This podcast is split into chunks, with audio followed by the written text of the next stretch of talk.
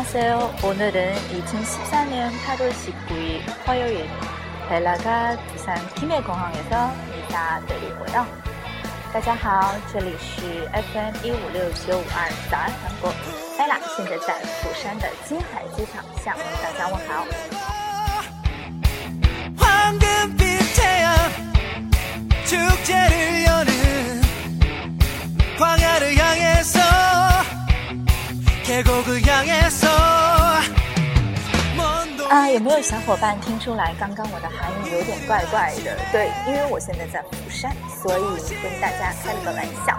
呃，把釜山的金海机场用标准化转换为釜山话来说，釜山김해공항아니고釜山김해공항에서，嗯，这是我理解中的釜山话，不晓得准不准确。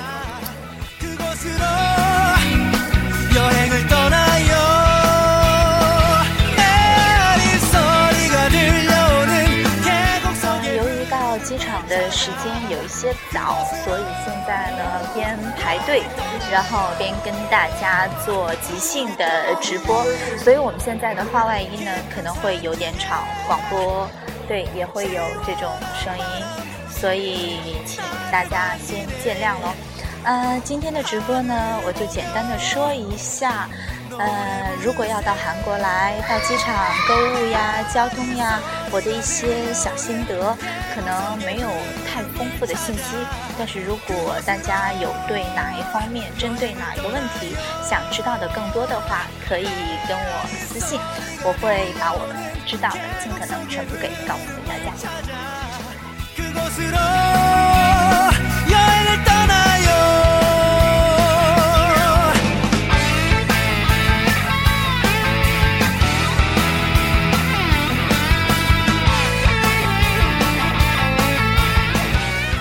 呃，首先我们先说到机场这码事儿。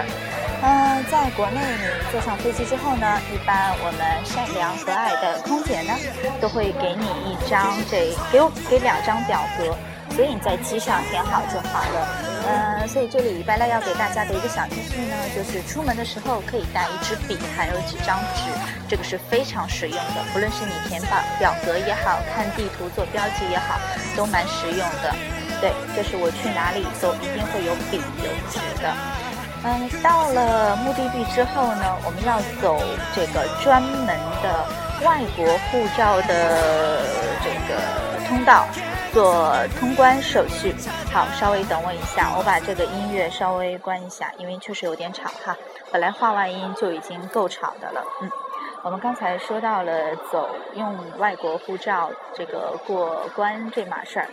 对，因为在韩国的话，因为好像在其他国家对印象当中都是一样的，本国人和外国人他是分不同的通道的。我们持有外国护照呢，你就走那个外国人的通道就可以了，它会有非常明显的中文显示，就是外国护照，就是这几个字，具体几哪几个字我忘记了，都蛮明显的。然后取行李这些事儿呢，好像跟国内呀，不论你飞哪里都差不多。而且在韩国，它的一些标识，它都是，呃，好，话外音又来了。它的那个标识一般都是三种语言，一个是，我们听他说一会儿。ご案内申し上げます。荷物の マーケットのため、預けるなど荷物の中には、携帯電話バッテリーと乾杯以下は入れないでくださいみたいな。啊，不好意思啊，他刚刚结果说的不是韩文，是日语。对，刚好我们赶上日语的广播。好，我们继续。呃，刚刚说到标识，它都有三种语言，有中文、有英文，还有韩语。而中文呢，很奇怪，他们其实有很多标识都是附有这个简体跟繁体的，所以即便我们过去的话，也蛮好看的。对，即便看看不懂韩文，就看中文就好了。然后出来之后呢，如果你事先在国内没有换好这个钱的话，你刚出这个出口就可以看到有蛮多的银行会来做这个两替呀、换钱呐、兑换当地的货币，它的标识也非常的明显，有一些这个人民币啊、美元啊、欧元啊这样的符号。然后在韩国呢，它一般如果是文字的话呢，就会是有呃韩语换整，然后中文的话是有两 T 换钱，对，还会有英文的标识，我就不读了哈，嗯。所以换钱也是蛮方便的。嗯，广播又来了。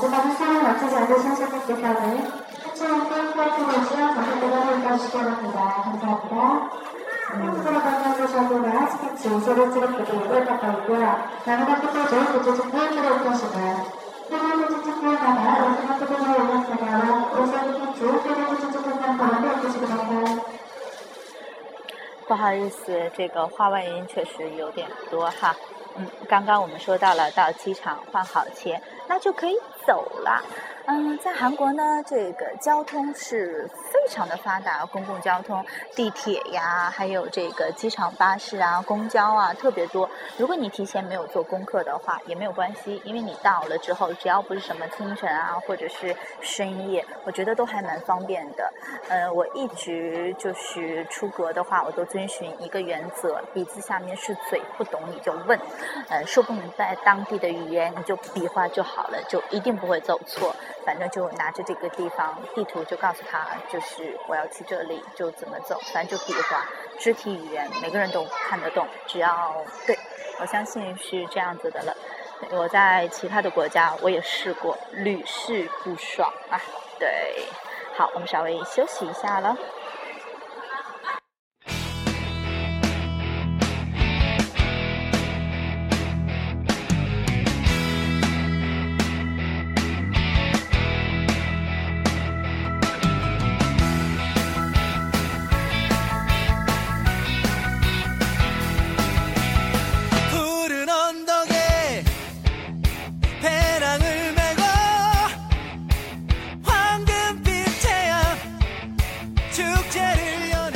接着我们说购物哈，我一般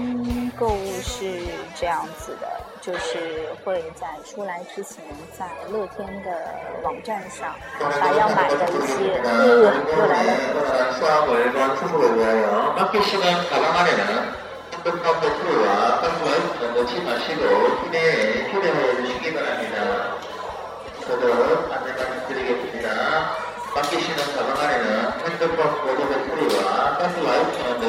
ကိုသူနဲ့ 呃，我先翻译一下他刚刚说的这些啊。他说的就是，呃，你不要把一些手机啊，还有电池啊，放到这个托运的行李箱里面，这样不安全。OK，翻译完毕。啊，我们接着说购物。对我出国之前会在网上买好东西，化妆品啊、电子产品啊，这些我都会提前订好，然后在机场取货，非常的方便，也不用拎着那么沉。像其他的，如果需要买呃什么手表啊，或者是包包啊这种贵重的一些东西，呃，网上没有的，我会如果是这个仁川呃不是首尔的话，我会去明洞的乐天免税店，去实体店去买，然后机场取货。然后这一次在釜山呢，我是在西面的乐天免税店买的，也同样一会儿过关之后，呃，在里面取也蛮方便的。然后再讲一下，如果你在室内购物的话，像我呢，我主要是分两大块，一个就是地下，一个就是这个百货商店。然后像地下呢，我觉得衣服还都可以，因为在韩国地下就是几十或者是一两百的东西，可能到中国就翻了三四倍，就特别的吓人。而且设计款式确实还不错，所以我每次来都会买上几件。然后如果是去这个百货商店购物的话呢，我有专门的一两个百货商店，折扣的百货商店。哎，那个名字，那个地地铁站的名字，我突然忘记了。如果有人感兴趣，可以艾艾特我，或者是可以私信我，我会去查一下，告诉他。因为现在在机场不太方便。对我都会去那个地方，啊，那个是靠近首尔的地方，我都会在那个地方买连衣裙啊、外衣啊这些比较正式的衣服。よろしくお願。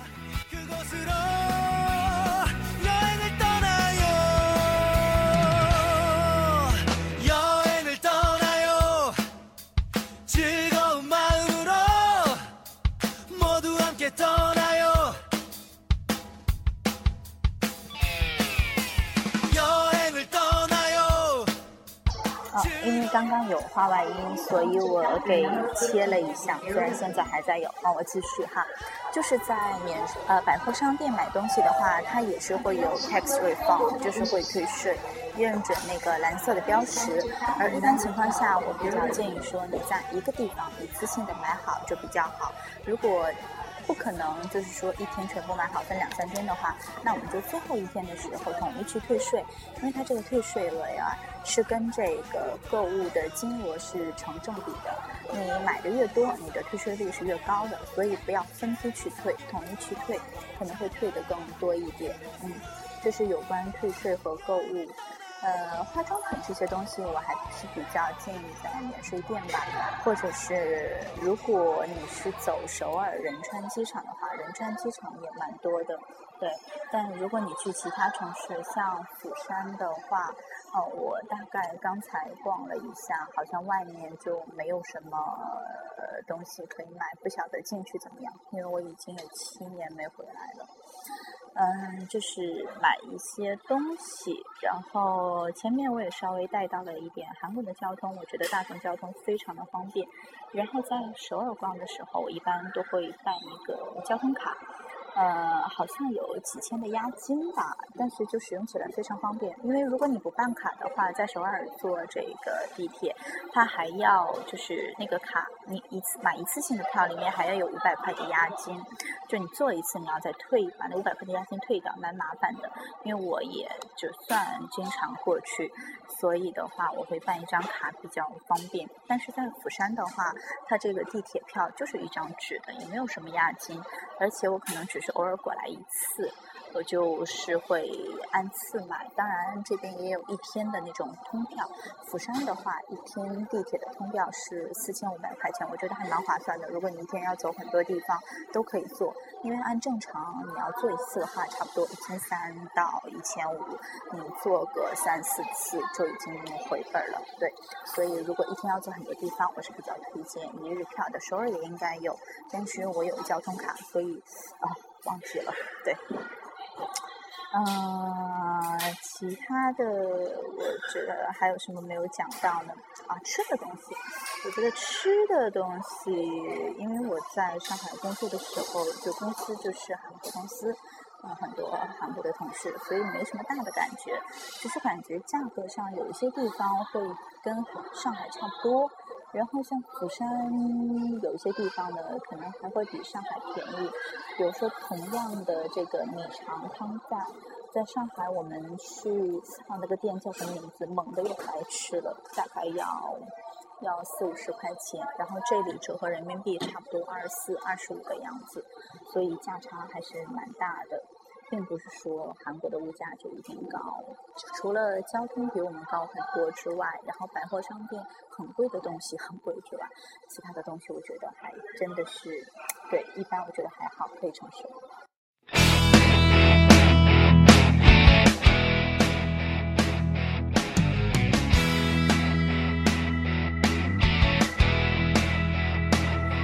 我这一程呢，一共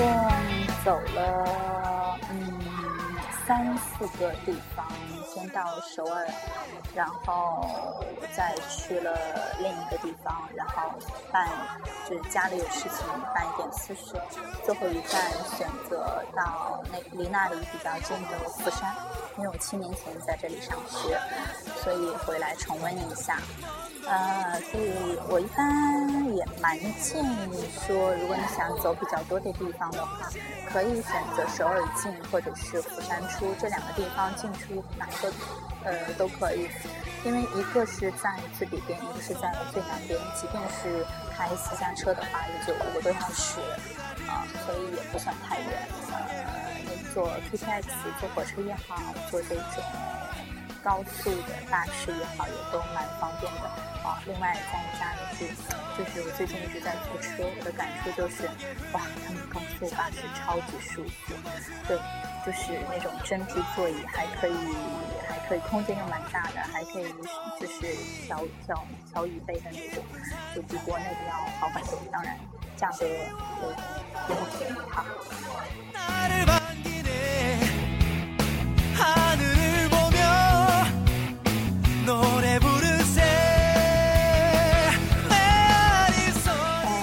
儿一个人嘚嘚嘚嘚嘚嘚，就是拿着手机嘚嘚了好久，对，就是我前后左右的韩国人应该都在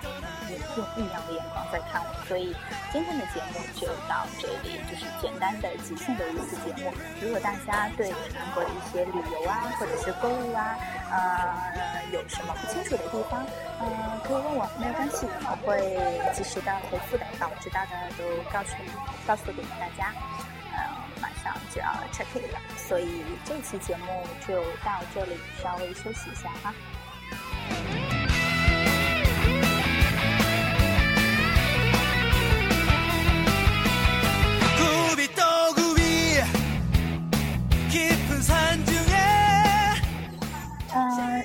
我都会在节目的最后给大家推荐一首歌，但是今天呢，呃，手机也马上就要没电了，所以就啊、不推荐了，呃，留着下一次的节目。呃，下一期节目我打算做一期釜山的特辑。呃，比起首尔，釜山是一个让我呃有很多情节的一个城市，我会尽可能详尽的做一期节目。呃，如果你们有什么想知道的关于釜山这个城市的有一些东西，可以私信我，我会做足功课，然后给大家做一期信息量比较多的节目，不会像这一期这样比较随性一点。对。呃，刚刚说到手机哈，我再说一下 WiFi 这件事儿。嗯、韩国一盘地方都有 WiFi，反正你就到了一个地方就使劲搜就对了，就差不多都能搜上。所以你如果从国内过来的话，你只要开漫游就国际漫游就可以了，把蜂窝数据关掉，到这来就到处都可以好网。嗯，OK，那今天节目就到这里，我们下一期釜山特辑再见，拜拜。